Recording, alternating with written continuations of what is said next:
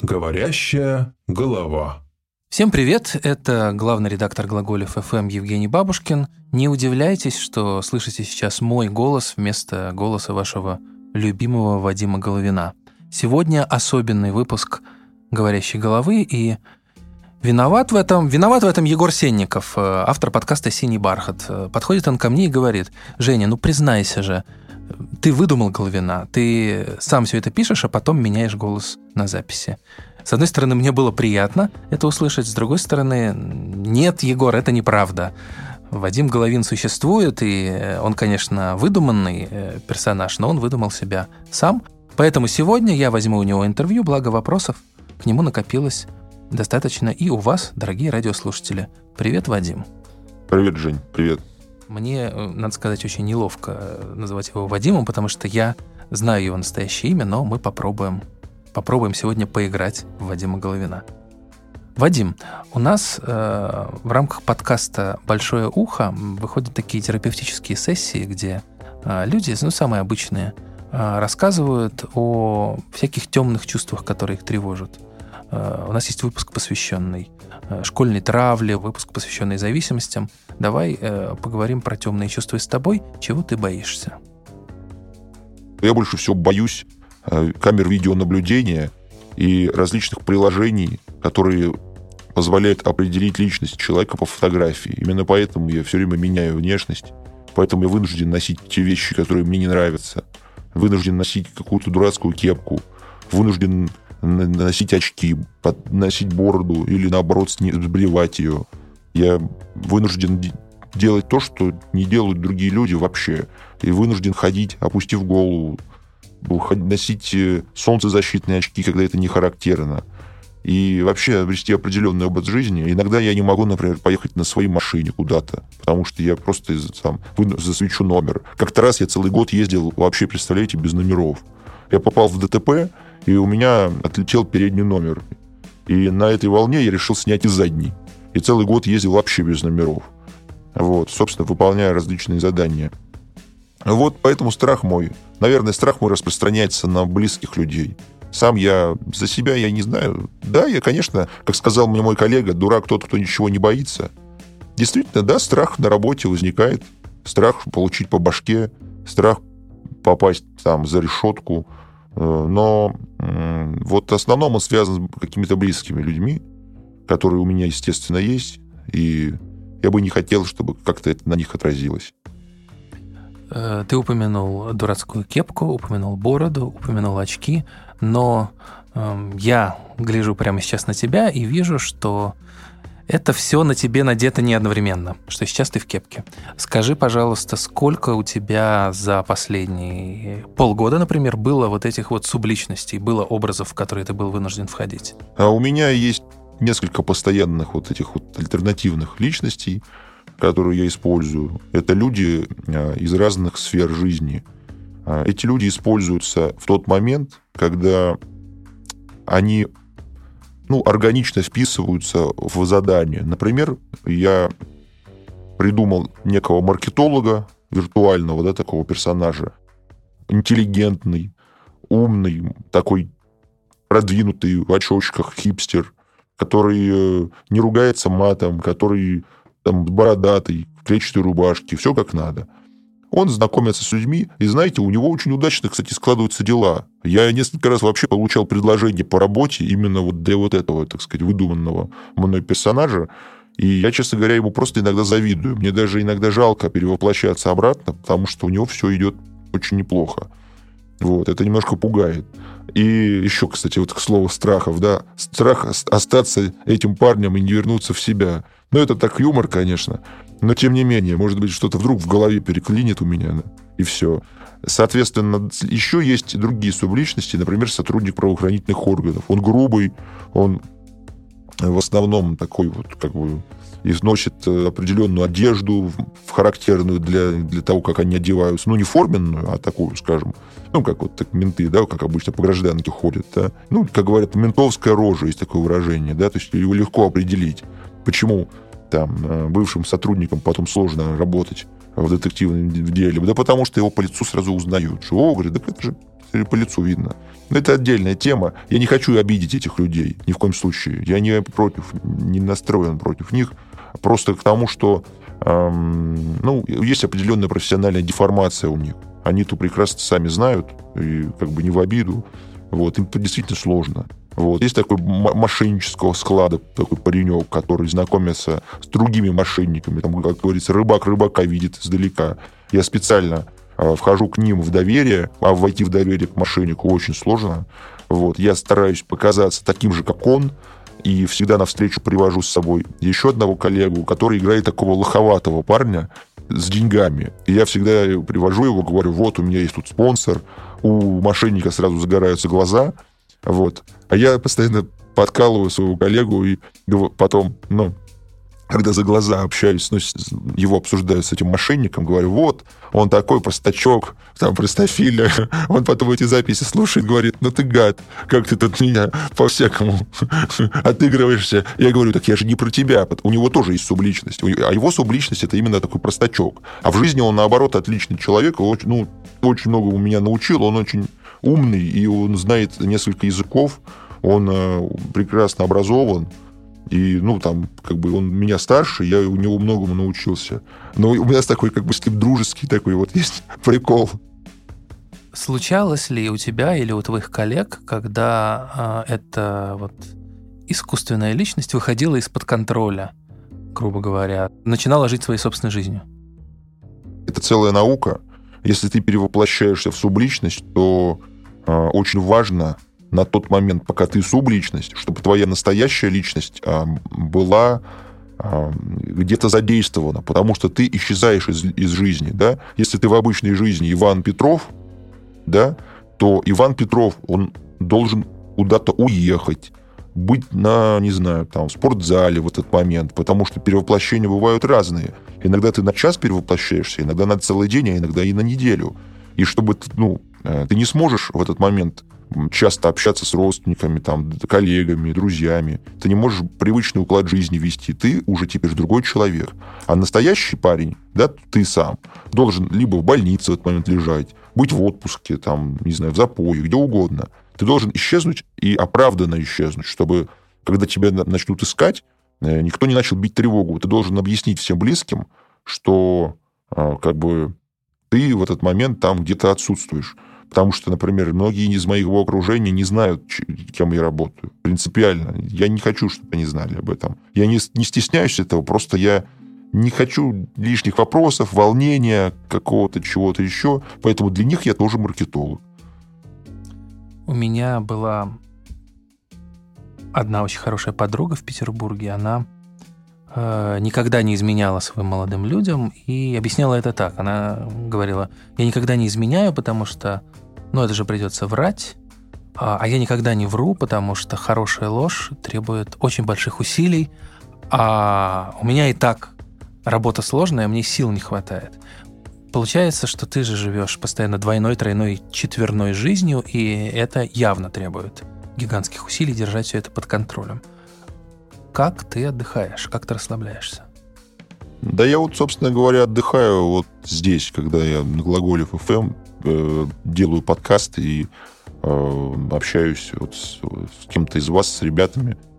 Мой отдых — это именно творчество, потому что я все-таки работал долгое время репортером, я писал, а сейчас мне этого не хватает. Я сейчас пишу только отчеты для заказчиков. И некоторые отчеты, честно говоря, могли бы стать классными статьями или книгами, но я скован, скован определенными обстоятельствами, я не могу это рассказывать ни при каких условиях. Самые рискованные задания исходят от бизнесменов или бандитов. Это очень богатые люди, живущие иными стандартами, они достаточно опасные. То есть э, для них человек это, ну, скажем, инструмент какой-то или расходный материал. Это, конечно, не те бандиты из 90-х, да, которые действовали на показ, как итальянская мафия, которая да, там старалась а, как-то там что-то себе там изобразить, заявить о себе. Но они действительно остались, они есть. Они приходят с конкретными просьбами. Воюют они обычно друг с другом. Вот, поэтому, в общем-то, хороших людей это никак не задевает, к счастью. Да и, в общем-то, наверное, наверное, мы бы не стали этого делать, потому что у моей команды есть принципы свои, которые мы не нарушаем. А твои принципы каковы? Э, какое задание ты никогда не выполнишь? Что ты не сделаешь? Ну, это ответ, как кроется, опять же, в подкасте. Там, например, есть а, и такая, такой выпуск про психологическую кастрацию. Когда ко мне пришла клиентка с предложением кастрировать э, брачного афериста, который у нее, в общем-то, мошенническим образом там заполучил машину дорогую. Вот. Она хотела ему отомстить. Это э, очень необычный человек, она достаточно известный человек. Вот. Но это единственное, что я могу о ней сказать. Вот. И она просила меня причинить человеку физический вред. И готова была заплатить там очень хорошие деньги. Она говорит, там, давай, там, называй деньги, какие надо. Ну, я, естественно, отказался этим заниматься, потому что физический вред э, мы не наносим людям. Мы не наемные убийцы. Мы не занимаемся такими вещами. И, что интересно, один мой коллега там из другого агентства, он предложил вариант, говорит, да надо было у нее деньги взять и ничего не делать. А договориться с этим самим брачным аферистом, ну, например, о том, чтобы он изобразил из себя жертву, пока ходил, лег бы в больницу, а деньги поделились с ним. Но это, знаете, уже как бы такая... Есть такие люди, кто этим занимаются. Я прекрасно их знаю. Но это не та тематика. Мне нравится интересные решения находить, какие-то необычные, подчас не безумные, как, например, и случай, когда мы а, были вынуждены купить могилу на кладбище для девочки, которая занималась на этом самом кладбище любовью со своим парнем. Мы потом ее там отловили с парнем, привели к этой могиле, где была могильная плита и на эмали ее фотографии. Сказали, что если ты хочешь этими вещами заниматься на кладбище, то только на своей собственной могиле. Вот. С тех пор она этими вещами больше не занимается. Но это из таких вот таких трешовых как бы, да, решений. В основном детективка, она э, не представляет из себя постоянные погони, стрельбу, движуху и внедрение. Очень часто это такие довольно э, унылые технические и другие мероприятия, которые, ну, ничего такого интересного не несут. Ну что ж, дорогие радиослушатели, у нас в гостях, напоминаю, Вадим Головин, частный сыщик. Э, сегодня удивительный момент, когда он по-настоящему откровенен с вами, ну, насколько позволяет его образ и профессия. И вы, дорогие друзья, также задавали ему вопросы в Телеграме, ВКонтакте, и вот э, наш постоянный читатель, наша постоянная читательница Вирва спрашивает, я цитирую, Э, Вадим Головин работает на невидимом фронте, делает полезные вещи, но все время инкогнито, э, так как сам чуть ли не из криминала. Окей. Его профессия его изолирует, э, нельзя поделиться успехами в открытую с друзьями близкими. Бывает ли детективу Головину грустно? Спрашивает Вирва. А я э, спрошу, э, понимаю, что бывает, э, как детектив Головин справляется с этим? Справляюсь я, если честно, в последнее время не важно. Вот как-то не слишком хорошо мне это удается. Я, так сказать, достаточно, ну, несмотря на то, что меня вы слышите всегда бодрым, веселым и пол, полным историй, я не могу сказать, что я всегда позитивный человек. Поделиться мне особо не с кем, потому что я не очень... Мой круг общения не очень широк, потому что, ну, у человека моей профессии вообще не может быть широкого круга общения. Да, в профессиональном поле он широкий, конечно, есть подвязки, связи, знакомства там и так далее, да. Но именно в плане близкого общения мало, потому что ты же видишь, как бы, э, ну, мир по-другому, и это деформирует, наверное, потому что пропадает доверие. Я, например, очень недоверчив к людям. Это очень мешает. Я априори каждого человека считаю каким-то негодяем. Вот, например, недавно забавный случай был. Я сидел в баре в одном и пил пиво там вечером один. Я в основном всегда один хожу пить пиво. И вообще, так сказать, ну, люблю один сидеть в каких-то местах. И э, там за барной стойкой я увидел какого-то парня, который тоже сидел так же, как и я один, и мы с ним стали обсуждать, э, кто какие любит орехи. Там были на закуску орехи, такие, как традиционно назывался, макадамия. Такой орех, знаете, с прорезью такой. Там надо ключом специальным его открывать. Вот. Мы обсуждали с ним курс этих орехов, на что он похож. И мне показалось, что этот парень такой тонко чувствующий вкус, вот, и какой-то вот, ну, симпатия какая-то появилась у меня к этому человеку. Я подумал, что здорово будет, если мы с ним выпьем в следующий раз здесь по договоренности. Мы обменялись телефонами, а у меня, на телефоне у меня стоит специальная э, программа, которая, ну, GetContact, да, там, которая определяет, э, ну, как у кого записан этот человек в других да, телефонах. И я раз его сразу же туда загоняю. Вот тоже, кстати, я все время нового знакомого прогоняю по всем своим базам, вплоть до, там, не знаю, судимостей. И раз такой смотрю, там, он записан, по-разному записан у всех. Иногда с одной фамилией, иногда с другой. А потом вообще читаю. Трубку не брать, пидор. И все. Я понимаю, что, ну, видимо, этот человек какой-то мутный. И у меня сразу пропадает желание дальнейшего общения. Я знаю, что я не прав, может быть, надо было разглядеть в нем что-то другое, но зачем мне это надо? Там же написано, трубку не брать, пидор. Вот я не брал. До определенного момента я старался э, проявлять себя как весельчак. Я старался быть душой компании, э, шутить, улыбаться. Э, голос у меня добрый, внешность у меня располагающая, мне это легко получалось. Э, я думал, что таких людей э, все любят, особенно женщины. И тут мне старая подруга говорит, да ты чего? Нет, нет, мы не любим веселых. Бабы любят грустных, сказала она. Я уверен, что в этот момент вот тебя сейчас слушают, в том числе, э, согласно нашим исследованиям, 45% нашей аудитории женщины, вот 45% тебя слушают и, может быть, влюбляются. И, соответственно, такой вопрос, а каких женщин ты любишь? Каких женщин люблю я? Да, ха, есть э, такой человек, он один, которого я люблю. Вот. Потом в моей жизни стали происходить какие-то вещи, я запутался в своих чувствах, и мне стало казаться, что таких людей двое. Вот. И об этом я честно рассказал. Ну, как сказать честно. Вообще-то я ни черта честно не рассказывал, я это просто скрывал. Вот так вот. И вообще сложная эта тема, на самом деле. Сложная. Друзья, напомню вам, что хотя Вадим Головин рассказывает, насколько я знаю, чистую правду, он все-таки в образе. И у этого образа есть соавторы помимо самого Вадима. Главный соавтор — это наш звукорежиссер он пропускает голос реального Вадима через штуку, которая называется pitch shifter. Там какой-то особенный алгоритм искажения звука. И если через этот pitch shifter пропустить, например, мой голос, голос Евгения Бабушкина, то получится то, что вы сейчас слышите.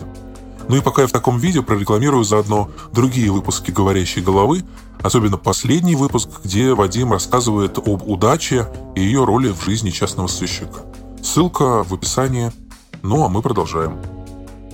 Я думал сделать отдельный подкаст про ситуации, которые у меня в жизни постоянно возникали и продолжают возникать. Это такие, знаете, полурелигиозные странные вещи, которые происходят со мной в обычной жизни. Самый странный случай, самый, наверное, первый такой случай, произошел со мной, когда я собирался уходить с телеканала, увольняться.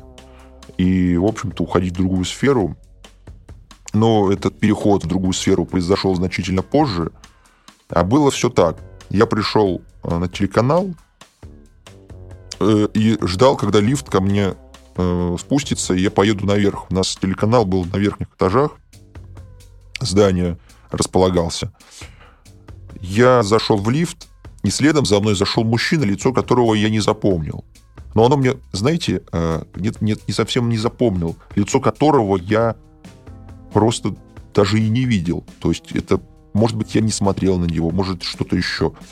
Он меня спрашивает, вам вверх или вниз? Я говорю, ну, не знаю, говорю, вверх. Я говорю, а куда вниз-то? Говорю, у нас внизу, говорю, там нет подземного гаража, там только преисподняя. Он спрашивает меня, ну, да, вверх вам или вниз? Я тут же нажал на кнопку шестого этажа и быстренько уехал, а он вышел. Он вышел и остался внизу. Он не поехал со мной. Вот такой был странный случай. Я под огромным впечатлением остался от этой ситуации – причем он говорил это все без улыбки. И именно тот факт, что он вышел из лифта, меня больше всего шокировал. И, и что если бы я выбрал, э, ну, например, вниз? Я не знаю, правда, появилась бы какая-то отдельная кнопка для этого, или моя жизнь бы покатилась вниз. Э, сложно сказать. Э, также у меня, знаете, был очень интересный сон. который постоянно продолжается, и до сих пор я, честно говоря, с ужасом его вспоминаю. Он, это сон снился мне несколько раз. Я просып... Мне кажется, что кто-то кусает меня за палец. И я просыпаюсь в своей кровати, но пошевелиться не могу. И боковым зрением вижу, что какая-то женщина лежит рядом со мной и держит мне зубами за руку, вцепившись как собака вообще, да? Я смотрю на нее, я понимаю, что как будто я ее знаю. А разобрать, кто это, я не могу. это было несколько раз, я даже помню, что это был указательный палец на правой руке. Я вот, сих, вот сейчас я сижу и держу этот палец второй ладонью. Это такой странный бредовый сон. Но я думаю, у многих из нас такие сны бывали. Я думаю, что ничего здесь такого мистического нет. А последний случай у меня произошел недавно, когда я сидел в баре.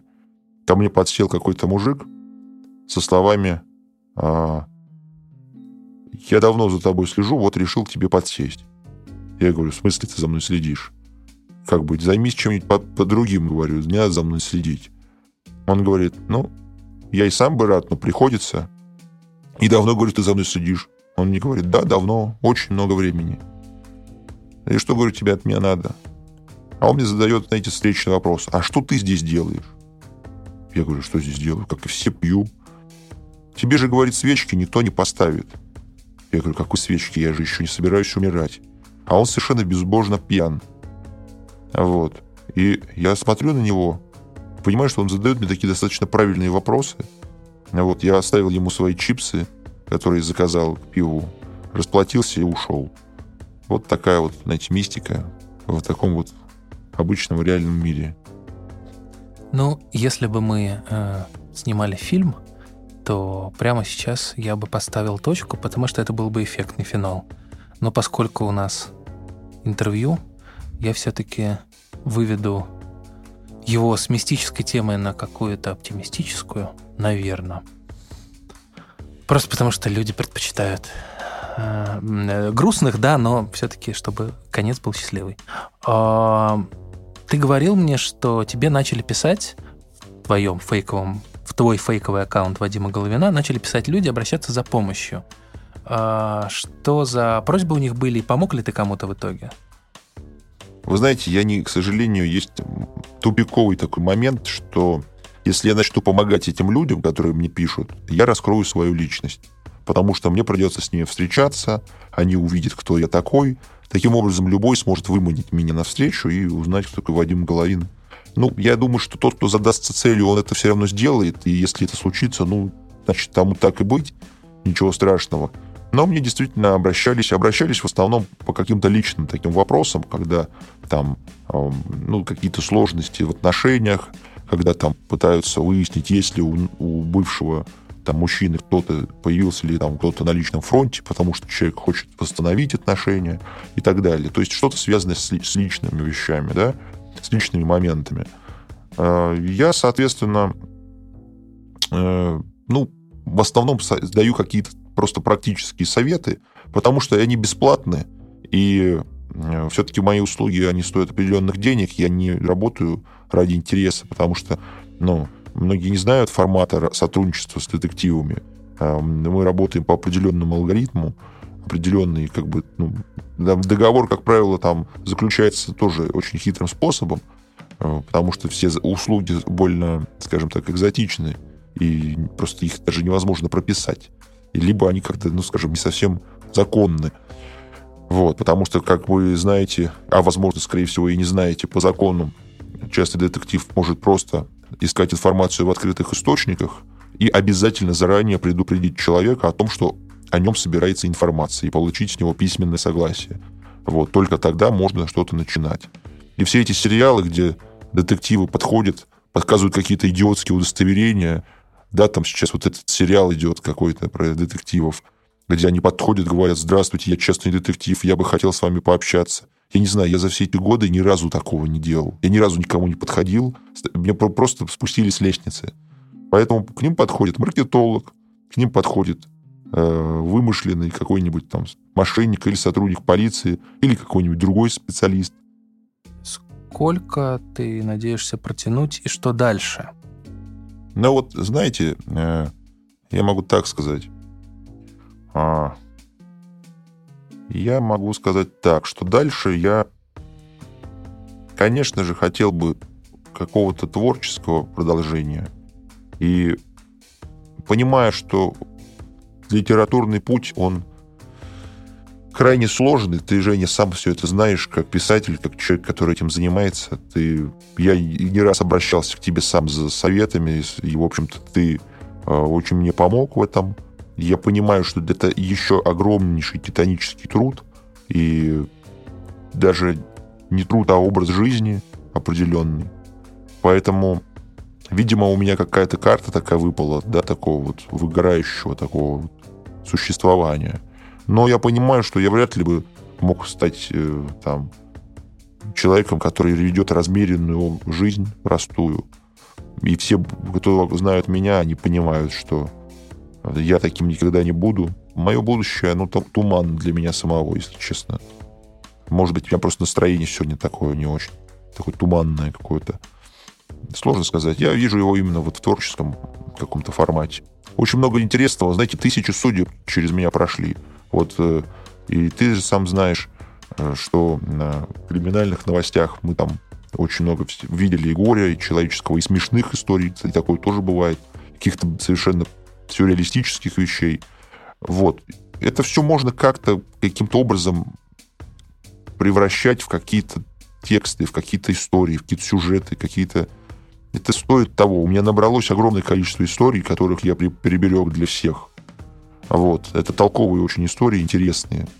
И они отнюдь не какие-то трешовые, не просто чернуха. Я ведь в начале еще пути нашего, как ты помнишь, мы с тобой долго думали, я много раз встречались, разговаривали, да, о том, каким будет подкаст. Я долго искал какие-то вот моменты. И вот сейчас могу с уверенностью сказать, что я принципиально отказался от чернухи, а, потому что же, а, ну, что такое чернуха? Это же не просто кровища, да, там, и кишки. Чернуха — это вот наш суровый реализм, да, поэтому в моих подкастах никогда не будет там темы наркотиков, да, там, таки, ну, в таком широком понимании, там, суицида не будет, не будет э, там изнасилований и всего этого. Это очень тяжелые темы, а люди, я знаю, они слушают меня для того, чтобы просто отдохнуть. Отдохнуть, отвлечься, уйти от этой реальности в другую реальность, да, в, о которой я им рассказываю, которую вижу я. Вот. Поэтому я, наверное, может быть, моя будущая миссия — это именно давать людям возможность вот, путешествовать из мира, так сказать, обычного, да, так сказать, нашего повседневного в мир какой-то вот таких вот историй, чтобы человек мог прийти домой и просто расслабиться и послушать историю. Ну что ж, поздравляю, ты писатель, даже если еще не написал свою книгу. Спасибо. Э, дорогие друзья, э, я думаю, что Э, любому писателю, поверьте, я, я, я, я тоже такой, я это знаю очень хорошо. Прежде всего, нужна обратная связь, поэтому э, подписывайтесь на Вадима Головина в социальных сетях или просто пишите на Глаголев FM, пишите, что вы думаете о его новых подкастах, может быть, советы какие-то. Критика тоже допустима, да, в разумных пределах. В общем, слушайте «Говорящую голову» э, и, может быть, ты что-то пожелаешь всем напоследок? Я всем пожелаю побольше интересных историй, чтобы ваша жизнь, она, она безусловно, полна этих историй, а, чтобы она вот была вот не, конечно, не всегда такой, как в, мои, в моих подкастах, потому что там разные случаи бывают, но чтобы вам было что рассказать, чтобы вы, когда пришли домой, чтобы вам было чем поделиться. Это очень здорово. Значит, ваша жизнь не обыденная, значит, она интересная. Ищите в обыденном что-то необычное, но обязательно найдется. Вот мое пожелание вам, ребята. Женя, спасибо, Федя, спасибо вам, что вы э, со мной здесь провели время пятницы. Вот, и немножко задержались. Так сказать, благодарю вас за это. Спасибо. Дорогие друзья, это был Вадим Головин, главный редактор радио Евгений Бабушкин и звукорежиссер Федор Балашов.